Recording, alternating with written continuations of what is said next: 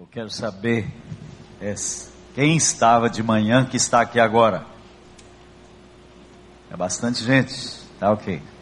Porque se não tivesse ninguém de manhã, eu estava num conflito. Se não tivesse ninguém de manhã, eu estava num conflito se devia pregar o que preguei pela manhã. Irmãos, a vida cristã, depois que nos rendemos a Jesus, ela se assemelha por demais a uma corrida de revezamento. Nós vamos ler um texto no livro de Hebreus, capítulo 12. Abra sua Bíblia, Hebreus 12, de 1 a 3.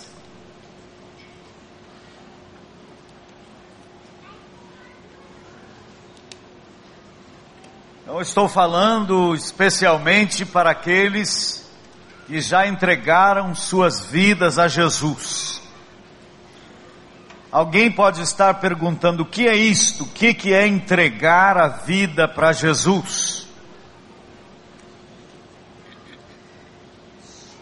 Na realidade, é como nossa vida é como um automóvel.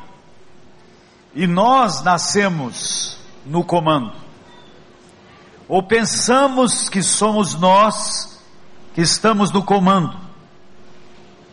Mas a Bíblia mostra que toda a história da humanidade é a história da dominação de um tirano sobre a raça humana.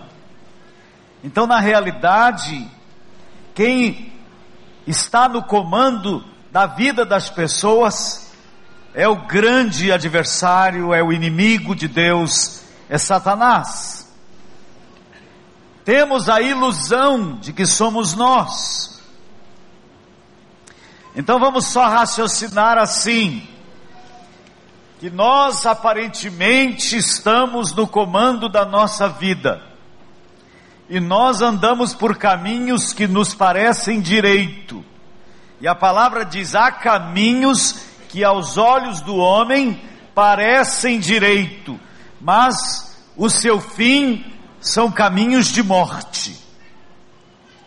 E a palavra diz então: entrega o teu caminho ao Senhor, confia nele, e o mais ele fará. Então o que é entregar a Jesus? Jesus, um dia na história da nossa vida, fez sinal querendo entrar, nós estávamos dirigindo nossa vida. E vimos e fomos tocados, ou num culto como este, ou numa outra reunião qualquer, ou numa situação qualquer da vida, Deus tocou em nós e nós percebemos o amor de Deus por nós e abrimos nossa porta para Jesus. Mas muitos tem aberto a porta da direita. Convidam a Jesus para entrar em suas vidas, por quê?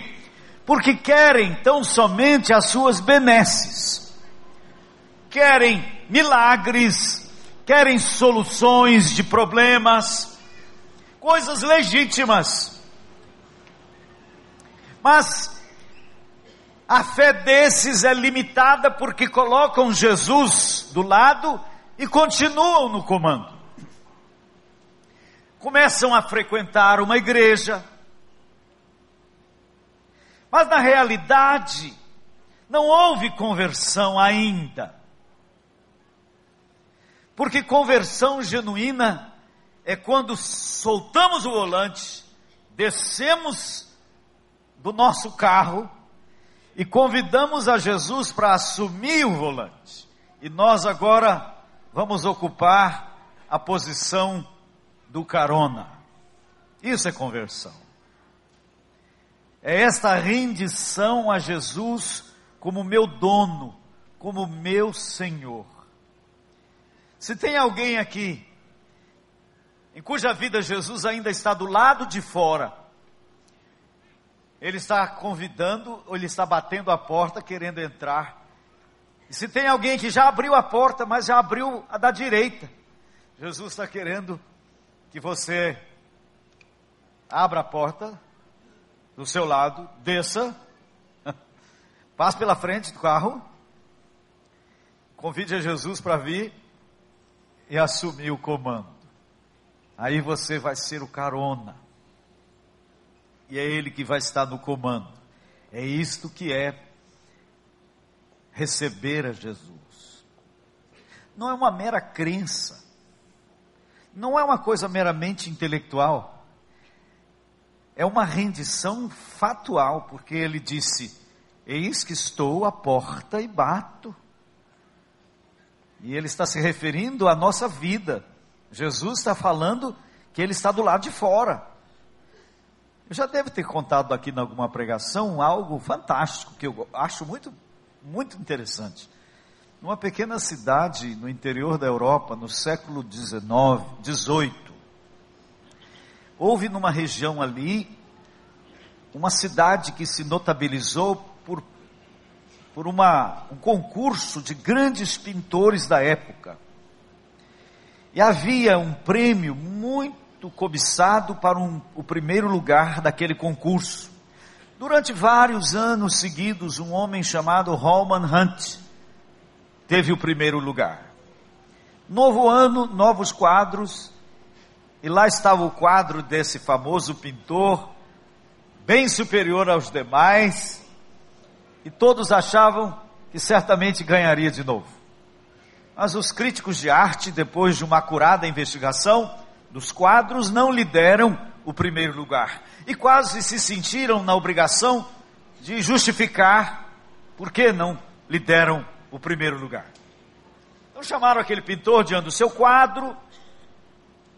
Olha, o seu quadro é magnífico. Este homem batendo a porta. Tudo nesse quadro é perfeito. A luz, tudo. Esse personagem magnífico. Mas o senhor cometeu um pequeno erro. O senhor fez uma porta que não tem jeito de abrir. Não há um buraco para uma chave, não há uma maçaneta. O senhor se esqueceu deste detalhe. E por isso não lhe demos o primeiro prêmio. Aí ele, eu fico imaginando, ele, ele era do, do grupo dos chamados Rafaelitas, eram cristãos que estavam naquela época promovendo uma pintura que fosse coerente com os ensinamentos bíblicos. E Rowan Hunt disse o seguinte: não, não, este quadro não está errado. Porque este que bate a porta é Jesus. E esta porta só se abre pelo lado de dentro. Tiveram que refazer o primeiro prêmio. E este quadro se encontra no Museu Britânico, pregando uma mensagem fantástica. Esse quadro prega para as pessoas o seguinte: Deus não arromba a sua porta. Deus bate eternamente, cuidadosamente e aguarda ser convidado. Este é o Deus da Bíblia. Por isso Jesus diz: Eis que estou à porta se alguém ouvir a minha voz e abrir a porta, eu vou entrar. É isso que Jesus quer fazer com todos os que estão aqui. E certamente a maioria dos que estão aqui um dia ouviram de alguma forma, entenderam, foram iluminados e seus corações se abriram. Mas é bem verdade que alguns o fizeram parcialmente. Não quiseram abrir mão do governo. Quiseram seguir a Jesus do seu jeito. Eu quero Jesus, mas do meu jeito. Eu não quero saber de igreja. É impossível seguir a Jesus do seu jeito.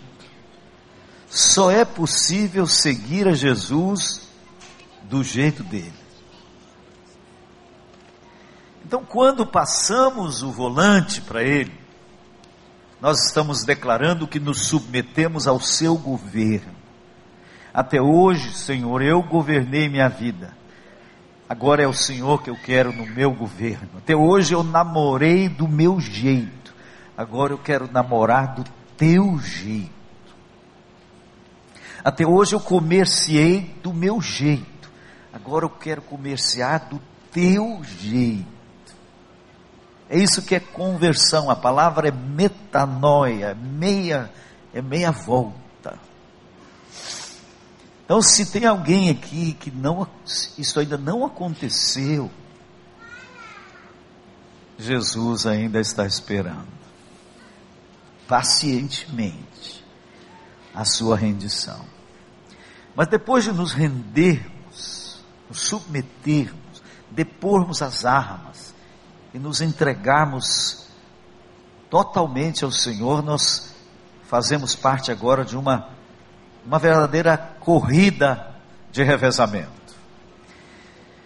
Esta geração está recebendo o bastão e vai passá-lo adiante. Os pais que são pais aqui hoje, a maioria, quem sabe, recebeu dos seus pais. No começo da, da nossa caminhada cristã, muita, muito da nossa fé foi uma fé emprestada pelos nossos pais. Eu recebi uma fé emprestada. Mas chegou um momento da minha vida que aquela, aquela fé emprestada não servia mais. Eu, ela naufragou. Eu perdi tudo.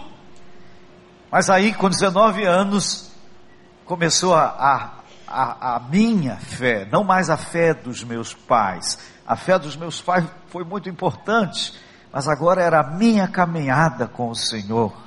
E eu nasci de novo no dia 25 de fevereiro de 1963. 50 anos, vai fazer 51 anos agora em fevereiro. A vida começou para mim naquele dia. E naquele dia eu entrei numa corrida de revezamento. Eu tenho que passar o bastão para a próxima geração. E me preocupo às vezes quando vejo os pais sem cuidado de passar este bastão para os filhos. Nós estamos imersos numa cultura anti-Deus. Tudo ao nosso redor concorre contra. Estamos subindo contra a corrente. Eu digo que seguir a Jesus Cristo é o mais fantástico projeto de vida. Mas é como o fenômeno da piracema, que os peixes sobem para a desova nas cabeceiras dos rios. Você já deve ter visto, é lindo, os peixes subindo contra a correnteza, saltando contra as correntezas para a desova. Para subir você está muito vivo. Para descer até um peixe morto desce. Agora o que, que é melhor? Ser um peixe morto, um peixe morto descendo ou um peixe vivo subindo? Foi para essa vida que Jesus nos chamou. Ele não nos chamou para um piquenique. Ele nos chamou para uma guerra. Estamos numa batalha contra poderes espirituais, contra forças espirituais da maldade. E nessa corrida de revezamento, nós temos que prestar atenção em quatro direções. Nas corridas, os corredores são orientados a olhar só para uma direção, mas nessa corrida da fé, texto de Hebreus que vamos ler nos sugere quatro direções. Desliga o celular e liga o coração. Eu, te, eu, eu tomei cuidado com o meu, porque já aconteceu comigo duas vezes de estar pregando e o celular bem alto eu tinha, foi muito difícil. Então vamos ler esse texto e vamos perceber aqui as direções que nós, como corredores da fé, precisamos olhar. Eu quero só adiantar que nós que falamos em termos de fé, parecemos para as pessoas céticas que nós somos simplórios. Vocês que falam em fé, ah, é como se nós tivéssemos cometido uma espécie de suicídio intelectual. Não, senhores. Nós somos pessoas que um, um dia tivemos o privilégio de sermos alcançados pela graça de Deus e Jesus iniciou uma obra de fé no nosso coração, porque Ele é o autor e o consumador da nossa fé. Então, vamos ler este texto e tentar perceber aqui as, as quatro direções onde temos que olhar nessa corrida de revezamento. Hebreus 12, de 1 a 3. Portanto, também nós, visto que temos a rodear-nos tão grande nuvem de testemunhas, desembaraçando-nos de todo o peso e do pecado que tenazmente nos assedia, corramos com perseverança a carreira que nos está proposta, olhando firmemente para Jesus, olhando firmemente para o Autor e Consumador da fé, Jesus, o qual, em troca da alegria que lhe estava proposta, suportou a cruz, não fazendo caso da ignomínia, e está assentado à destra do trono de Deus. Considerai, pois, atentamente aquele que suportou tamanha oposição dos pecadores contra si mesmo para que não vos fatigueis desmaiando em vossa alma. A primeira direção que o texto nos chama a olhar como corredores da fé é para as arquibancadas. Temos que olhar para trás. Nessa corrida da fé, nós temos que olhar para trás, para os que já correram antes de nós. É o que ele fala aqui, visto que temos a rodear-nos tão grande nuvem de testemunhas. Ele está se referindo ao capítulo 11, onde aparecem os chamados heróis da fé. No capítulo 11, ele começa com Abel, e aí vai para Enoque, Noé, Abraão, Moisés, e vai falando dos corredores da história. Os homens que iniciaram esta corrida da fé. Então o texto nos chama a considerar a vida dessas pessoas. Quando eu olho para trás, então eu recebo encorajamento. Quando eu olho para uma vida como de Abraão, que foi levado ao ponto de ter que sacrificar o próprio filho no altar, foi algo incrível. Ele é chamado pai da fé. E a minha vida é profundamente abençoada por aquele homem de Deus. Quando eu olho para a vida de Moisés, eu também re recebo força de Deus para prosseguir. E assim, por que é importante analisarmos o Velho Testamento? Por que, é importante lermos toda a Bíblia? Por que, é importante você estudar na escola dominical? Por quê? Porque sua fé é robustecida. Porque a fé vem pelo ouvir a palavra de Deus. Sem Bíblia, não, não há como você se fortalecer na fé. Sem considerar os que já caminharam pela fé, os que já correram nessa proposta. Então a vida destes homens que estão na arquibancada do tempo, me encorajam profundamente. E curiosamente, aqui no capítulo 11 de Hebreus, há uma distinção entre dois grupos de corredores. O primeiro grupo é daqueles que foram honrados pela sua fé. Do versículo 1 até ao 32, aparece aqui a narrativa de pessoas que foram vitoriosas. E no, e no versículo 32 tem uma síntese e diz assim: E que mais direi? Certamente me faltará o tempo necessário para referir o que há a respeito de Gideão, de Baraque, de Sansão, de Jefté, de Davi, de Samuel e dos profetas, os quais, por meio da fé, subjugaram reinos, praticaram a justiça, obtiveram promessas, fecharam a boca de leões, extinguiram a violência do fogo, escaparam ao fio da espada, da fraqueza tiraram força, fizeram-se poderosos em guerra, puseram em fuga exército de estrangeiros, mulheres receberam pela ressurreição seus mortos. Ponto. Até aqui, a nota dominante é de sucesso.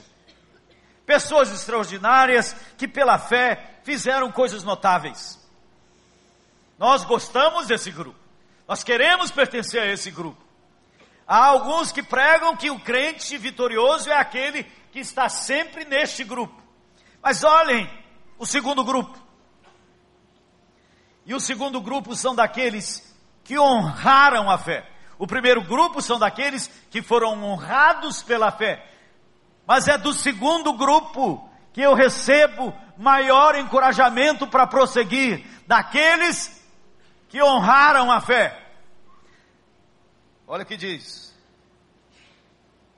Alguns foram torturados, não aceitando o seu resgate para obterem superior ressurreição. Outros, por sua vez, passaram pela prova de escárnios e açoites, sim, de algemas e prisões, foram apedrejados, provados, cerrados pelo meio, mortos ao fio da espada, andaram peregrinos, vestidos de peles de ovelhas e de cabras, necessitados, afligidos, maltratados, homens dos quais o mundo não era digno, errantes pelos desertos, pelos montes, pelas covas, pelos antros da terra.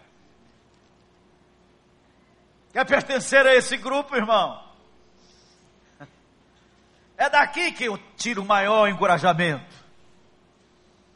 E Deus quer saber de você e de mim. Se eu sigo a Ele só para receber as benesses. Será que você vai chutar a canela de Deus e julgá-lo porta fora quando as coisas não saírem do seu agrado?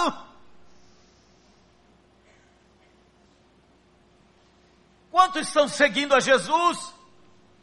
Quando todos os ventos estão soprando favoravelmente. Mas quando alguém não é curado, quando uma pessoa não recebe o que esperava, se decepciona, se decepciona com Jesus e chuta ele para fora. Não era o que eu esperava. Porque os pregadores que estão aí nos, nos meios de comunicação estão falando apenas do primeiro grupo. Ressaltam tão somente aquela fé que operou coisas maravilhosas. Não falam, não são honestos para falar daqueles que pela fé têm sofrido barbaridade.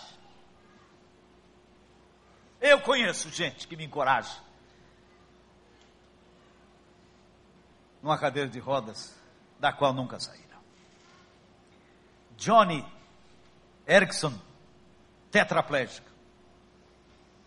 Quando eu li os seus livros, eu fui profundamente abençoado por uma mulher linda que ficou tetraplégica e esperou anos e anos por ser curada e nunca aconteceu sua cura.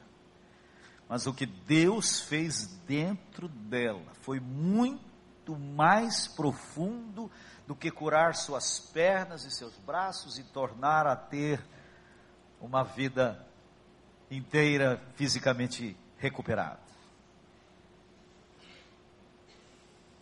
Qual é o seu compromisso com Jesus? Você está com Jesus só para que Ele resolva os seus problemas? Eu tenho a sensação hoje que as pessoas estão entendendo que seguir a Jesus Cristo é só para melhorar de vida, é para ter um emprego melhor, é para ter um carro melhor, é para ter um casamento melhor. Esta é a sensação que eu tenho com o que eu estou vendo no meio chamado cristão. Nos programas de televisão, a ênfase é toda esta. Ninguém, ninguém está querendo Jesus por Jesus.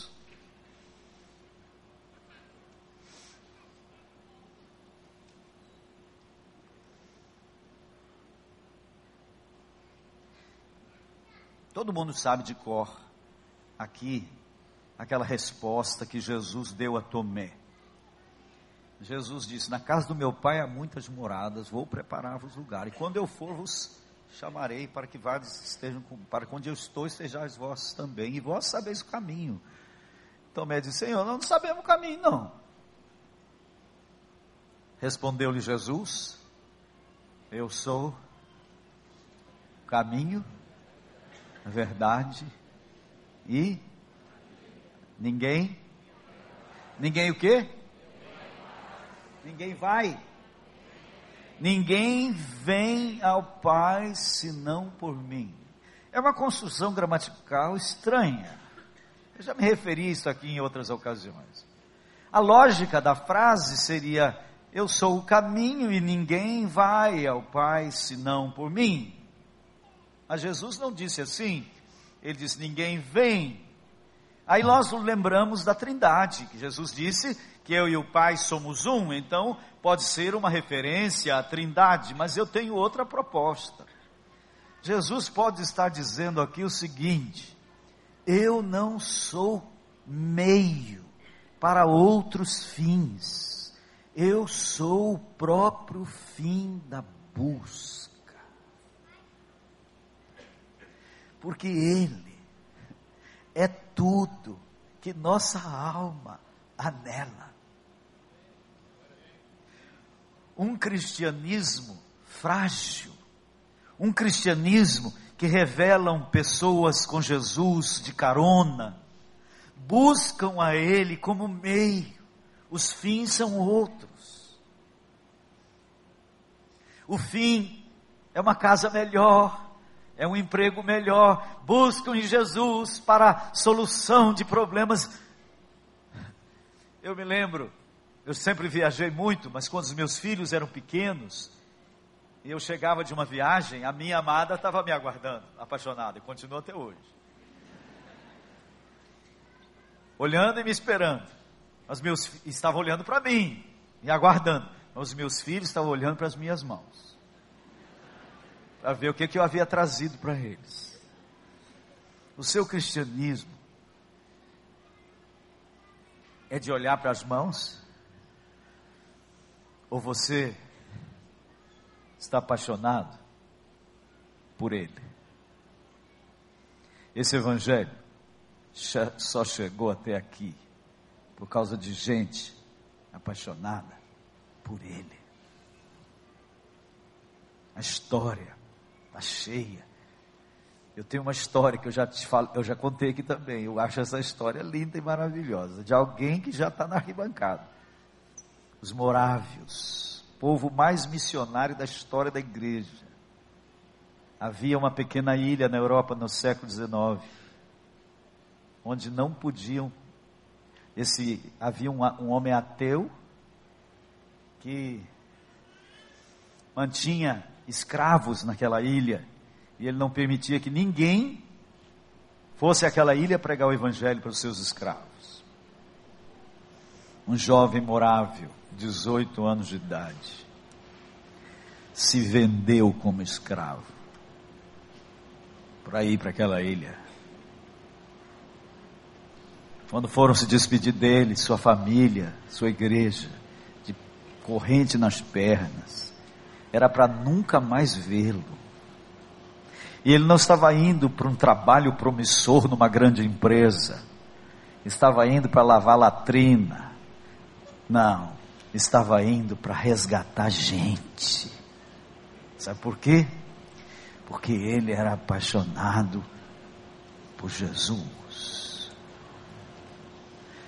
Ah, eu quero ver jovens dessa geração apaixonados por Jesus. Eu fico preocupado porque eu vejo os pais orientando os filhos a encontrar a profissão baseados em quê? o que, que vai dar mais grana? Os pais orientam os filhos é somente nesse rumo, na direção de mamon. Eu vejo poucos pais orientando os filhos a procurar uma profissão na qual eles vão poder servir, dar suas vidas, abençoar pessoas. Nós precisamos passar esse bastão Será que os nossos filhos não estão vendo paixão em nós?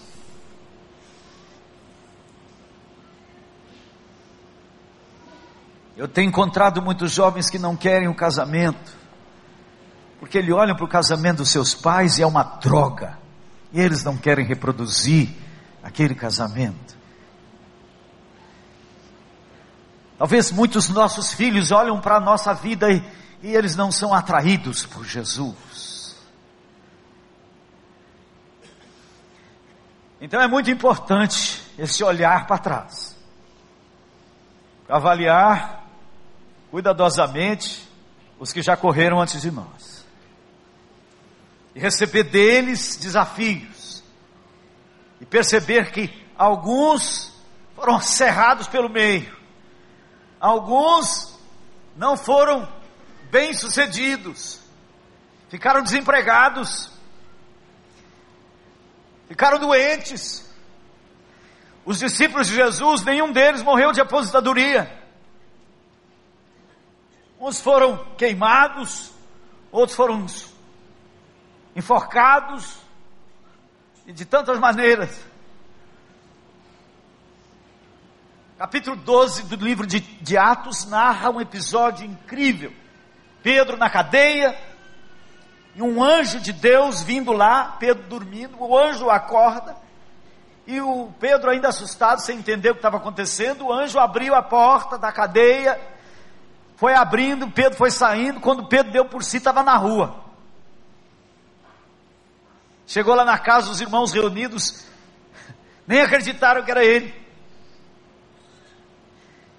Deus o libertou da cadeia. Oh, a igreja cantou louvores. Mas será que a igreja cantou louvores? Porque no mesmo capítulo narra que Tiago foi decapitado. O mesmo capítulo que narra a libertação sobrenatural de Pedro, narra a decapitação de Tiago. O mesmo Deus que mandou o anjo libertar Pedro deixou que o carrasco decapitasse seu filho. Tiago, vem para cá. Pedro, você vai ficar aí. Esse é o Deus da Bíblia. E ele tem a expectativa que nós o adoremos em qualquer uma das duas situações. Não somente quando há algo espantoso e miraculoso aos nossos olhos, mas quando também alguém é decapitado. Quando, quando alguém morre sem, sem cura ele espera que os seus filhos o honrem. Você quer andar nesse caminho? Olhe para a história. Olhe para a história da fé cristã. E você vai descobrir que a maioria dos nossos irmãos eram pobres e que quando se converteram, perderam suas casas, seus bens foram espoliados por causa do evangelho. Os nossos irmãos de fé em toda a trajetória da igreja, não estiveram nos postos mais altos da política, nem do poderio econômico.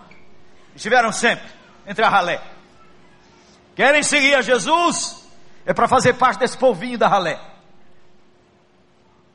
Ainda, ainda querem ir em frente? Jesus falou para Mateus: vocês querem ir embora? Pode ir embora. Então nós temos que olhar. 2014, meus queridos, olhem para trás avaliem esses corredores da história, porque Deus quer fortalecer a sua fé, olhando para aquilo que Ele faz através de nós e na nossa vida. A segunda direção que nós temos que olhar é para os que estão correndo conosco hoje. Eu sou muito encorajado quando eu observo a vida de alguns irmãos.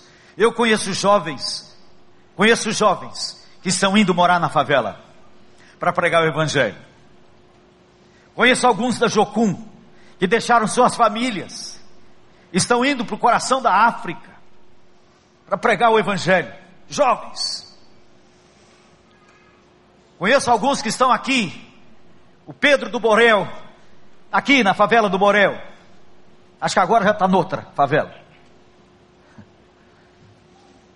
Para ali comunicar o Evangelho. Quando conheci Pedro, a vida desse rapaz me impactou profundamente ele deixou a bolsa de valores, era um corretor da bolsa, ganhava muita grana na bolsa, mas Deus tocou tanto na vida dele que ele deixou a bolsa, deixou tudo para lá. Casado com acho que uma moça suíça e foi morar na favela. Meus filhos estudam na favela para comunicar o evangelho de Jesus. Uma vez eu quis morar na favela endoidou o cabeção de todo mundo lá em casa. Papai acho que foi doido. Porque eu dizia, como é que aquele pessoal da favela, eu, como é que eu poderia pregar o evangelho para ele, descendo lá de helicóptero e falando do amor de Deus? Eu comecei a sentir que eu tinha que, que viver ali junto. Deus acabou me conduzindo de outra maneira, mas foi um período de profundas crises que eu vivi. Então essas vidas me empolgam, me desafiam. E a gente tinha que conhecer mais gente que está hoje vivendo assim, Porque a mídia só apresenta a miséria, só apresenta aquele pastor que roubou dinheiro, só apresenta aquele outro que, que deu tombo no seu grupo, e não mostra esses heróis da fé que estão doando suas vidas para resgatar gente. Então nós precisamos, como igreja, estar olhando para aqueles que estão correndo ao nosso redor hoje. E quando sabemos de alguém que caiu em pecado, nós temos que parar, porque nessa corrida nós não estamos competindo para ver quem leva a taça. Temos que parar para o cansado, temos que parar para o que fracassou, que tropeçou e que está agora enlameado de pecado. Nós temos que parar, nós temos que chorar com essas pessoas. Jesus deixou a ceia, sabe por quê? A ceia Jesus nos deixou para que regularmente nós parássemos para olhar para os lados. O objetivo maior da ceia é olhar para os lados e olhar para Jesus e perdoarmos uns aos outros, curarmos as feridas uns dos outros. É impossível seguir a Jesus sozinho. Está em voga aí, no mercado religioso, Cristo sim, igreja não. Porque a igreja dá muita mão de obra. Conviver é difícil. Você vai conviver com malas. Você vai conviver com crente chato. Não pense vocês que todos os crentes são lindos e maravilhosos. Não são não. Tem crente chatíssimo. Mas nós temos que conviver com esse povo. Temos que suportar as debilidades dos fracos, diz a palavra. Então nós temos que olhar para o lado. Nós temos, por isso tem ceia nessa igreja, de quanto quanto tempo? Todo mês. Agora pertencer a uma igreja tão grande, não dá certo não.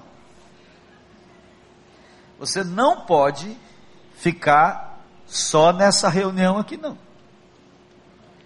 Se você quiser andar nesse ano de 2014, você tem que pertencer a um grupo pequeno. Não tem jeito. Na nossa igreja isso não é mais opcional. Aqui ainda é meio opcional, já vi. Não é possível. Lá na nossa igreja, para alguém entrar para ser membro da igreja, sabe que tem duas, duas exigências.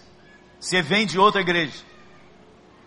Tem que fazer uma classe de reciclagem eclesiológica, a gente tem que saber o que, que as pessoas estão pensando, ou melhor, as pessoas que estão chegando, vindo daqui ou dali, tem que saber o que, que nós cremos. Nós mostramos nossa cara, nossas propostas, se não assinar embaixo não entra. Tem aquelas coisas que são negociáveis, mas tem aquelas coisas que são inegociáveis. Se você não rezar por essa cartilha aqui, não cabe você aqui. Vai para vai outro grupo. Porque aqui nós pensamos assim, e nisso aqui não pode ter divisão de pensamento tem que pensar igual. É assim, igreja. Paulo diz que penseis a mesma coisa. Essa é a primeira exigência. Mas a segunda exigência é pertencer a uma igreja no lar, um grupo pequeno. Se você se contentar só com esse grupão aqui de domingo, meu filho, você pode chegar aqui sangrando e ninguém fica sabendo. Você pode estar carregando problemas enormes e ninguém está sabendo. É ali no grupo pequeno que vamos levar as cargas uns dos outros, que vamos orar uns pelos outros, que vamos sustentar uns aos outros. Então, trate de entrar para um grupo pequeno hoje mesmo. Vai começar essa semana, né? Dia 9 de fevereiro. E não deixe esse negócio para lá. Se você quer andar nessa corrida, correr vitoriosamente nessa corrida, você tem que olhar para os lados, você tem que conviver. Senão você não vai dar conta, não. Você vai ficar caído e ninguém vai te levantar, porque nem sabe se você está caído. Amém? Amém? Terceira direção. Primeira direção, para onde? Olhar para onde? Para que bancada do tempo. Segunda direção, olhar para quem está correndo junto. Terceira direção, olhar para dentro desembaraçando do peso e do pecado. Os corredores, eles carregam a mochila, ou melhor, carregam uma roupa muito leve, muito, muito, muito sem peso, quase é, sapatilhas levíssimas também para ter o mínimo de carga. Então, nessa carreira cristã, nós temos que aprender a nos desembaraçar do peso e dos pecados que nos assediam. Quer correr vitoriosamente em 2014? Olhe continuamente para dentro e aprenda a lidar com o seu pecado, porque é o pecado que vai esmagá-lo. Há quatro maneiras de lidarmos com o pecado. Primeira maneira é pela fuga. A palavra manda fugir. Fugir da impureza, fugir da imoralidade, fugir da idolatria, fugir, fugir. Quando eu era adolescente, não era convertido, era membro da igreja, mas não era crente nada. Eu achava que o, o José da Bíblia era brocha. Se fosse a linguagem de hoje, eu ia dizer que o, o, o José era gay. Porque tem um episódio aqui na Bíblia que só pode você pensar isso. O descrente pensa isso. Olha aqui o José.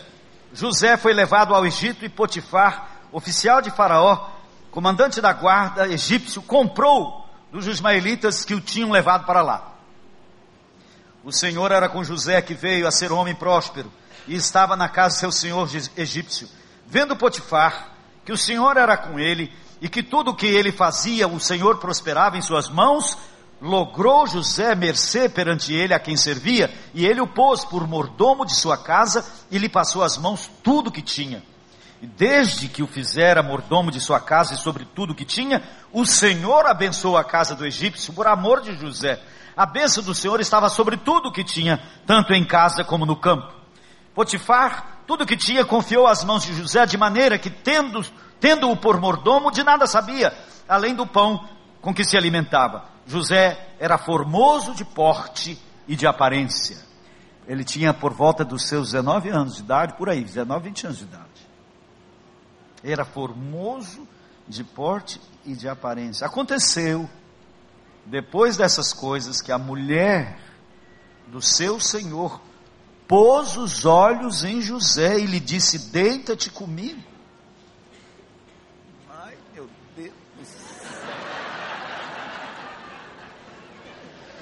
Devia ser uma gatice.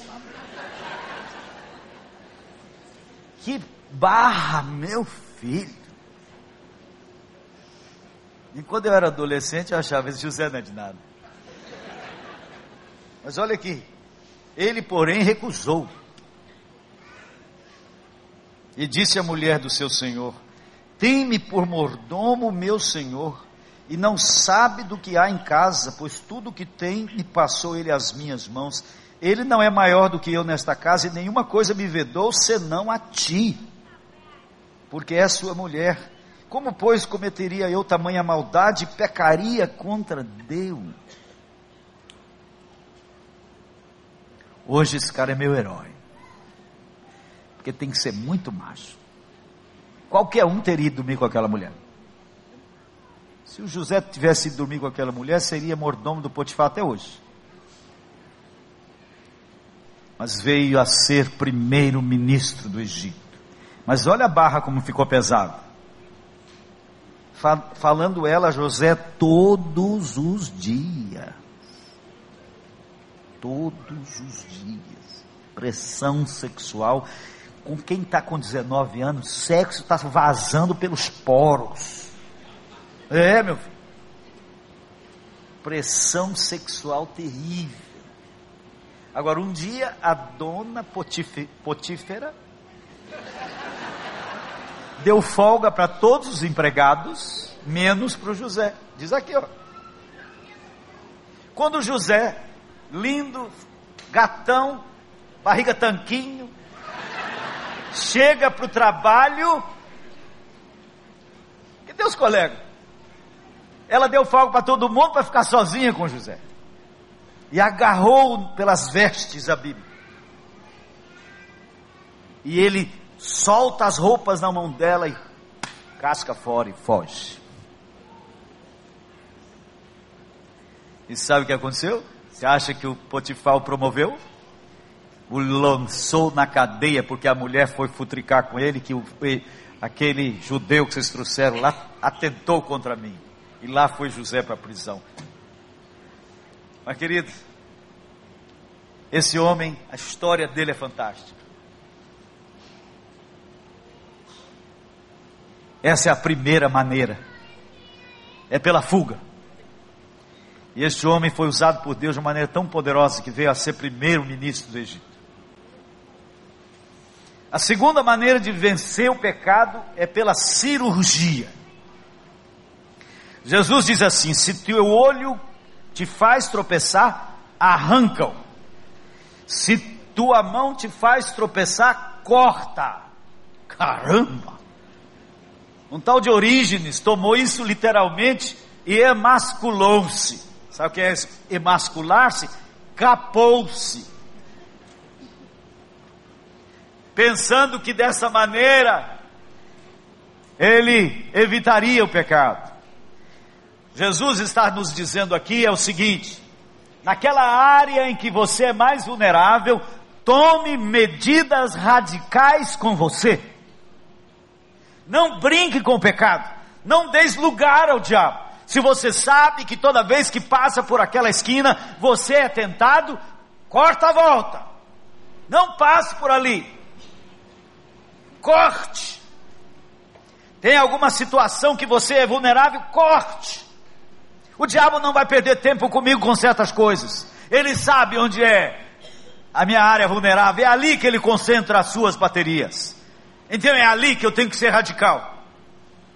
Então, 2014, Deus está chamando você para correr essa corrida, tomando medidas radicais naquelas áreas que você é mais vulnerável. Não brinque com o pecado.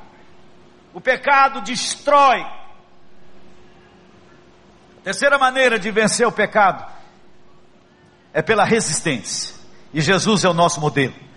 Quando o diabo atacou lá nas, naqueles 40 dias, Jesus venceu o inimigo, declarando: Está escrito, está escrito, está escrito.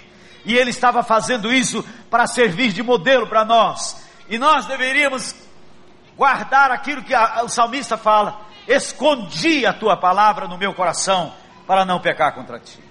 Por isso que temos que comer Bíblia, temos que decorar a Bíblia, temos que encher a cabeça de Bíblia. Para quê? Para resistir ao inimigo quando o ataque é frontal. Resistir ao diabo e ele fugirá de vós. Mas há uma quarta maneira: é pela confissão. Quando o inimigo ataca, não fugimos, não fizemos cirurgia, não resistimos e caímos de boca pecamos vergonhosamente, ainda assim, a cura, a esperança. Por isso que a palavra diz que nós podemos ser mais do que vencedores por meio daquele que nos amou. Porque nós podemos vencer o inimigo antes da tentação, pela fuga e pela cirurgia.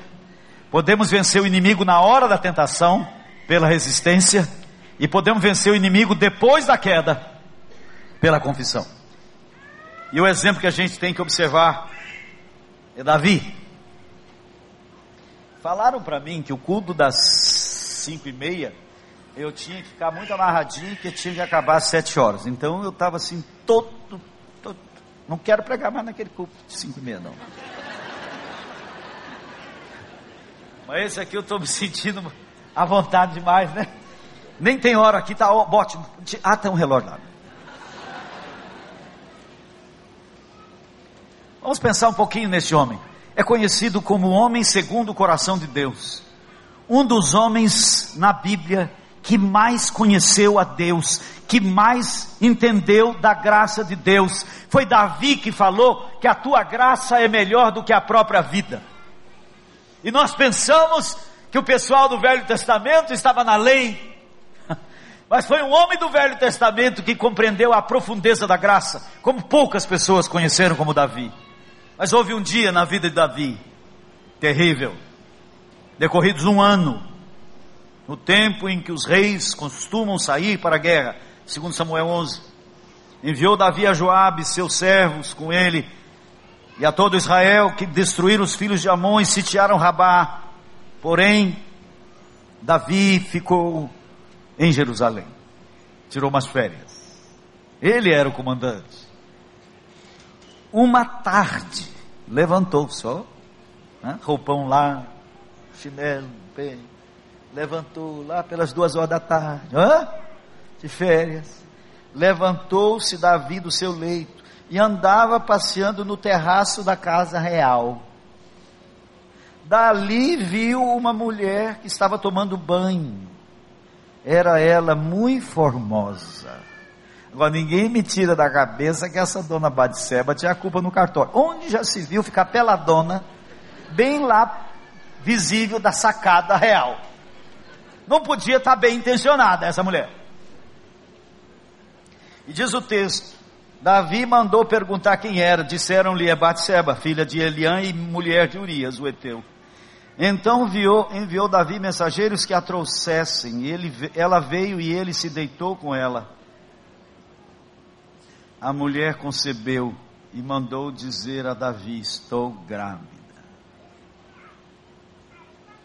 É, meu filho, agora não é brincadeira, não.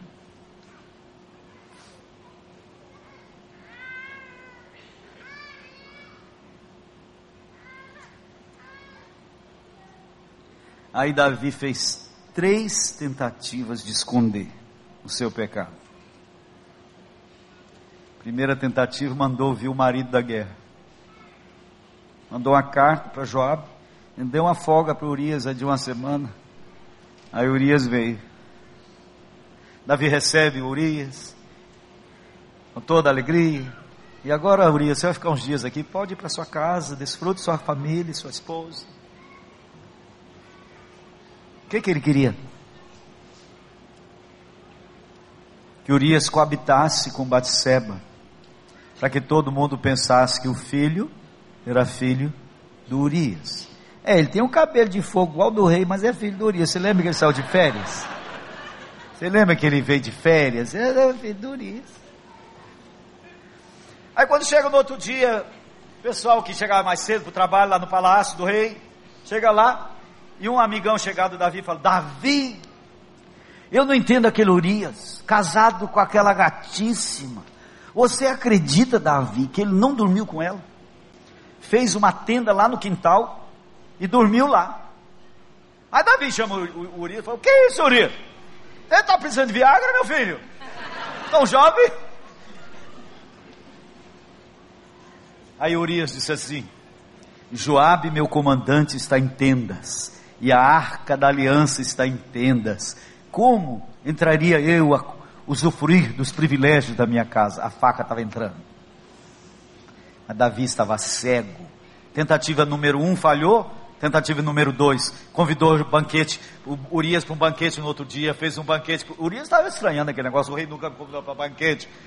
Convidou Urias e encheu copo dele até ele ficar embriagado, porque Davi pensou assim: ele bem embriagado não vai ser tão espiritual. Despediu Urias para ir dormir com a esposa e ele não dormiu de novo, dormiu na. E não há no texto bíblico nenhuma ideia de que ele estava desconfiado de coisa alguma, não.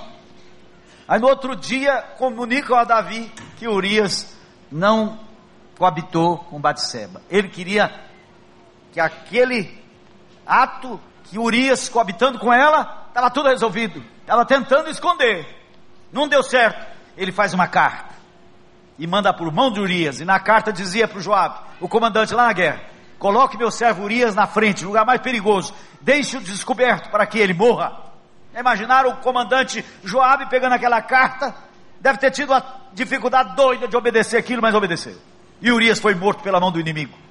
E quando chega a notícia, Davi recebe a notícia que Urias está morto ele contrata um grande casamento, cheio de pompa, faz aquele casamento com Batseba, né? Para que todo mundo pensasse que o filho era filho do matrimônio. Mas de Deus não se zomba. Capítulo 12 mostra que Deus manda lá Natan, o profeta. E Natan chega lá e conta uma história para o rei. No teu reino, um homem muito rico, tinha um empregado pobre, esse rei, esse homem rico tinha gado em abundância e aquele empregado dele só tinha uma única ovelha que cuidou como filha no seu braço. Passou um viajante pela casa do fazendeiro rico e ele não cuidou, ele não deu para comer ao vizinho das suas das suas reses. Ele foi lá e pegou a única ovelha do seu empregado pobre e matou e deu de comida para o viajante. Davi se encheu de fúria e disse que tal homem seja morto em Israel. Natan põe o dedo no nariz dele e diz: Tu és o homem. Deus te deu tudo. E você tirou de Urias a única coisa que ele tinha. Aí Davi desmonta, desmonta. Leiam hoje em casa o Salmo 51 e o Salmo 32. O Salmo 51, o Salmo da confissão. Confessei, é, pequei, contra ti somente pequei e fiz o que é mal perante os teus olhos. Davi está quebrado. Enquanto eu calei, no Salmo 32 ele diz: Enquanto eu calei os meus pecados, meus ossos envelheceram pelos meus constantes gemidos, porque a tua mão pesava dia e noite sobre mim. Confessei-te o meu pecado e minha iniquidade não mais ocultei, e tu perdoaste a iniquidade do meu pecado. Queridos, podemos tropeçar, estamos sujeitos a tropeçar, mas ninguém precisa ficar caído. Já viram uma mulher tomar um tombo, uma mulher gorda tomar um tombo na calçada na cidade? Já viram? Levar aquele tombão, você vai ah, nunca mais levanta daqui, vou ficar por aqui mesmo. Levanta mais do que rapidinho e vira a primeira esquina. Estamos sujeitos a tropeçar nessa carreira cristã, mas ninguém precisa ficar caído. Se tem aqui alguém hoje caído, Jesus está aqui para dizer: Eu vim Vinde a mim, todos vós que andais cansados e sobrecarregados, e eu vos aliviarei. Tomai sobre vós o meu jugo e aprendei de mim, que sou manso e humilde de coração, e encontrareis descanso para as vossas almas, porque o meu jugo é suave e o meu fardo é leve. Se confessarmos os nossos pecados, Ele é fiel e justo para nos perdoar os pecados e nos purificar de toda injustiça. Esse Deus está aqui, pronto para te levantar se você está caído em qualquer tipo de pecado, que você está agasalhando, que você está ocultando, ele só precisa de uma coisa, ele só quer uma coisa, que você seja honesto. Pare de se esconder. Enquanto eu calei, enquanto eu camuflei, enquanto eu escondi, enquanto eu quis parecer o bonzinho, tua mão pesava dia e noite sobre mim. Confessei-te o meu pecado e iniquidade não mais ocultei. E tu perdoaste a iniquidade do meu pecado. Essa é a terceira direção. E isso eu tenho que fazer diariamente. Eu tenho que olhar para mim diariamente. Na minha casa, eu tenho um banho que é difícil encontrar um hotel de cinco estrelas que tem o banho que eu tenho lá em casa. Mas é um banho maravilhoso. Então, quando eu chego em casa suado, tomo aquele banho ah, restaura todas as forças. Parece que você, mesmo que eu não tenha mexido com coisa suja, mas parece que o, o pó vai se impregnando na pele e, e você vai ficando cansado e o banho te restaura. Assim é a confissão dos nossos pecados diariamente.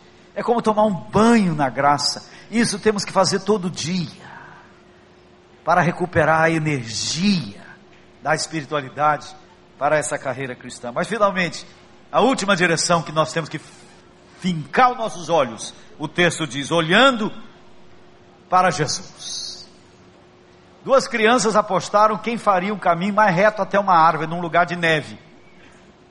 Aí saiu o primeiro, olhando para os pés, para não deixar entortar.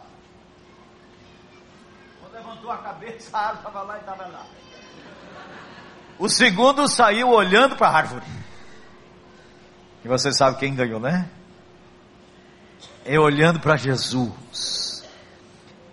Quando eu olho para Jesus, é olhando para Jesus que regula o meu olhar para o passado. Porque eu sei que aqueles que foram vitoriosos, foram vitoriosos porque também estavam olhando para Ele. Porque se eu fico só olhando para o passado, eu vou desenvolver baixa autoestima eu vou pensar, mas Pedro era Pedro, é, Paulo era Paulo. E a gente fica achando que aquele pessoal da Bíblia são super-homens espirituais. Mas a Bíblia vai me mostrar que Elias era um homem como eu, do mesmo barro ruim. Paulo diz: Nós temos um tesouro colocado em vasos de barro. Nós somos esses vasos de barro. Somos iguais. Mas porque essas pessoas venceram? Porque eles também estavam olhando para Jesus. Se eu fico só olhando para os que estão correndo comigo também, eu vou desenvolver, é, vou desenvolver um monte de patologias. Vou ter autocomiseração. Ai, ai, Deus chove mais nas hortas dos outros que na minha. Ai, ai. Olha o que Deus está fazendo na vida daquele, não está fazendo na minha. Eu acho que Deus gosta mais daquele do que de eu. Ah, não, e quando eu descubro, as pessoas também estão com o olhar é nele. Eu tenho que olhar para Jesus, porque se eu ficar olhando só para dentro, eu vou ter remorso e não arrependimento. A diferença entre Judas e Pedro: Judas olhou para dentro, Judas se destruiu, porque remorso é diferente de arrependimento. A remorso é um sentimento orgulhoso que a pessoa, ela própria quer se penitenciar, ela própria quer pagar com sofrimento. Todo tipo de penitência, de penitência é um sacrifício de alguém tremendamente orgulhoso, que quer pagar a própria culpa.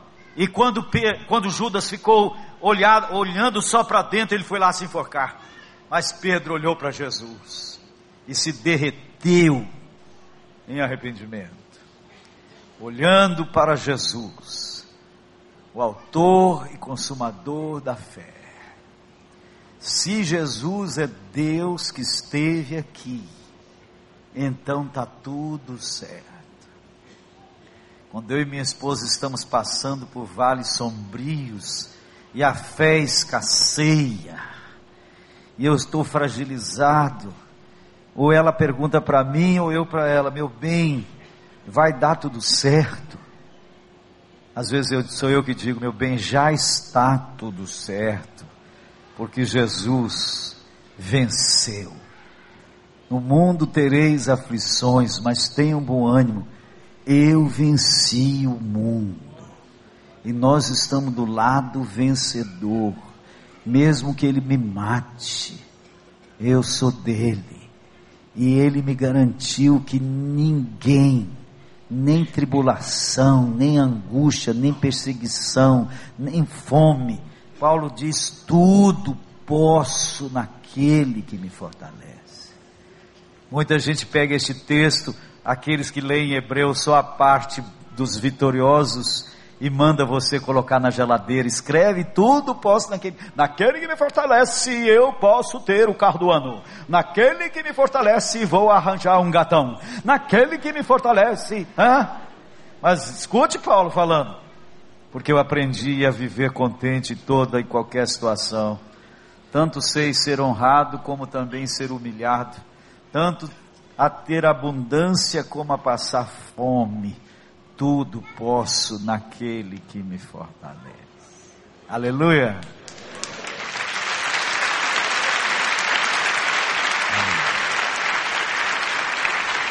É esse o Jesus que nós seguimos. Irmãos nossos seguiram para a forca. Outros segui, foram supliciados de mil maneiras. E nesses dias de hoje, seguir a Jesus vai cobrar um preço forte de renúncia de muita coisa. Então aqui é um grupo muito bom de gente que está esse tempo todo ouvindo um pregador. Eu queria só convidar, o pregador tem mania de fazer apelo. Eu só quero convidar. Quem quiser declarar hoje aqui, diante de todo principado e potestade, ou seja, de todo demônio que nos observa, você quer declarar aqui agora, eu estou com Jesus para o que deve é, para morrer ou para viver, para ter um emprego ou para perder o emprego, para ser curado ou para não ser curado eu dou minha vida para Ele, para o que der e vier. É esse Jesus que eu quero seguir, até mesmo que, que eu morra. Se você quer declarar isso, não para mim não. Para mim é bobagem. Para Ele. Você silenciosamente fique de pé no seu lugar. Mas não fique porque outros estão ficando é você diante dele. Declare isso aqui agora.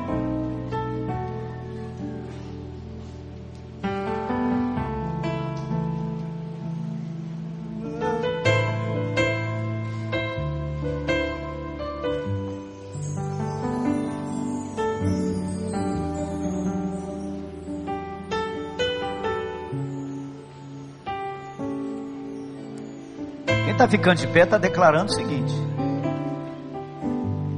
Eu dou minha vida para Jesus sem impor qualquer condição. É, é, é, porque deve é. Para viver e morrer por Ele. Se você não pode ficar em pé, você está dizendo assim: Não, eu não. Eu não tô, eu tô muito ligado nesse negócio não. Eu acho que eu quero Jesus, mas eu quero é para ele quebrar os meus galhos. É. Esse negócio dele governar minha vida desse jeito, não estou afim não, é? Agora se você é, é, é, é tudo ou nada, fica de pé. Ou então você pode vir para frente, pegar a Bíblia rasgar ela e dizer, eu não quero mais esse negócio de Bíblia não. Aleluia. Tem várias pessoas sentadas. Que Deus abençoe a resolver a parada que está aí no seu coração. Mas Jesus está chamando gente a viver para Ele do jeito que Ele quiser. Quiser me prostrar numa cama pro resto da vida, está com o Senhor. Eu não tenho controle desse negócio. Eu estou tá, contigo. Faça o que o Senhor quiser comigo. Sou teu.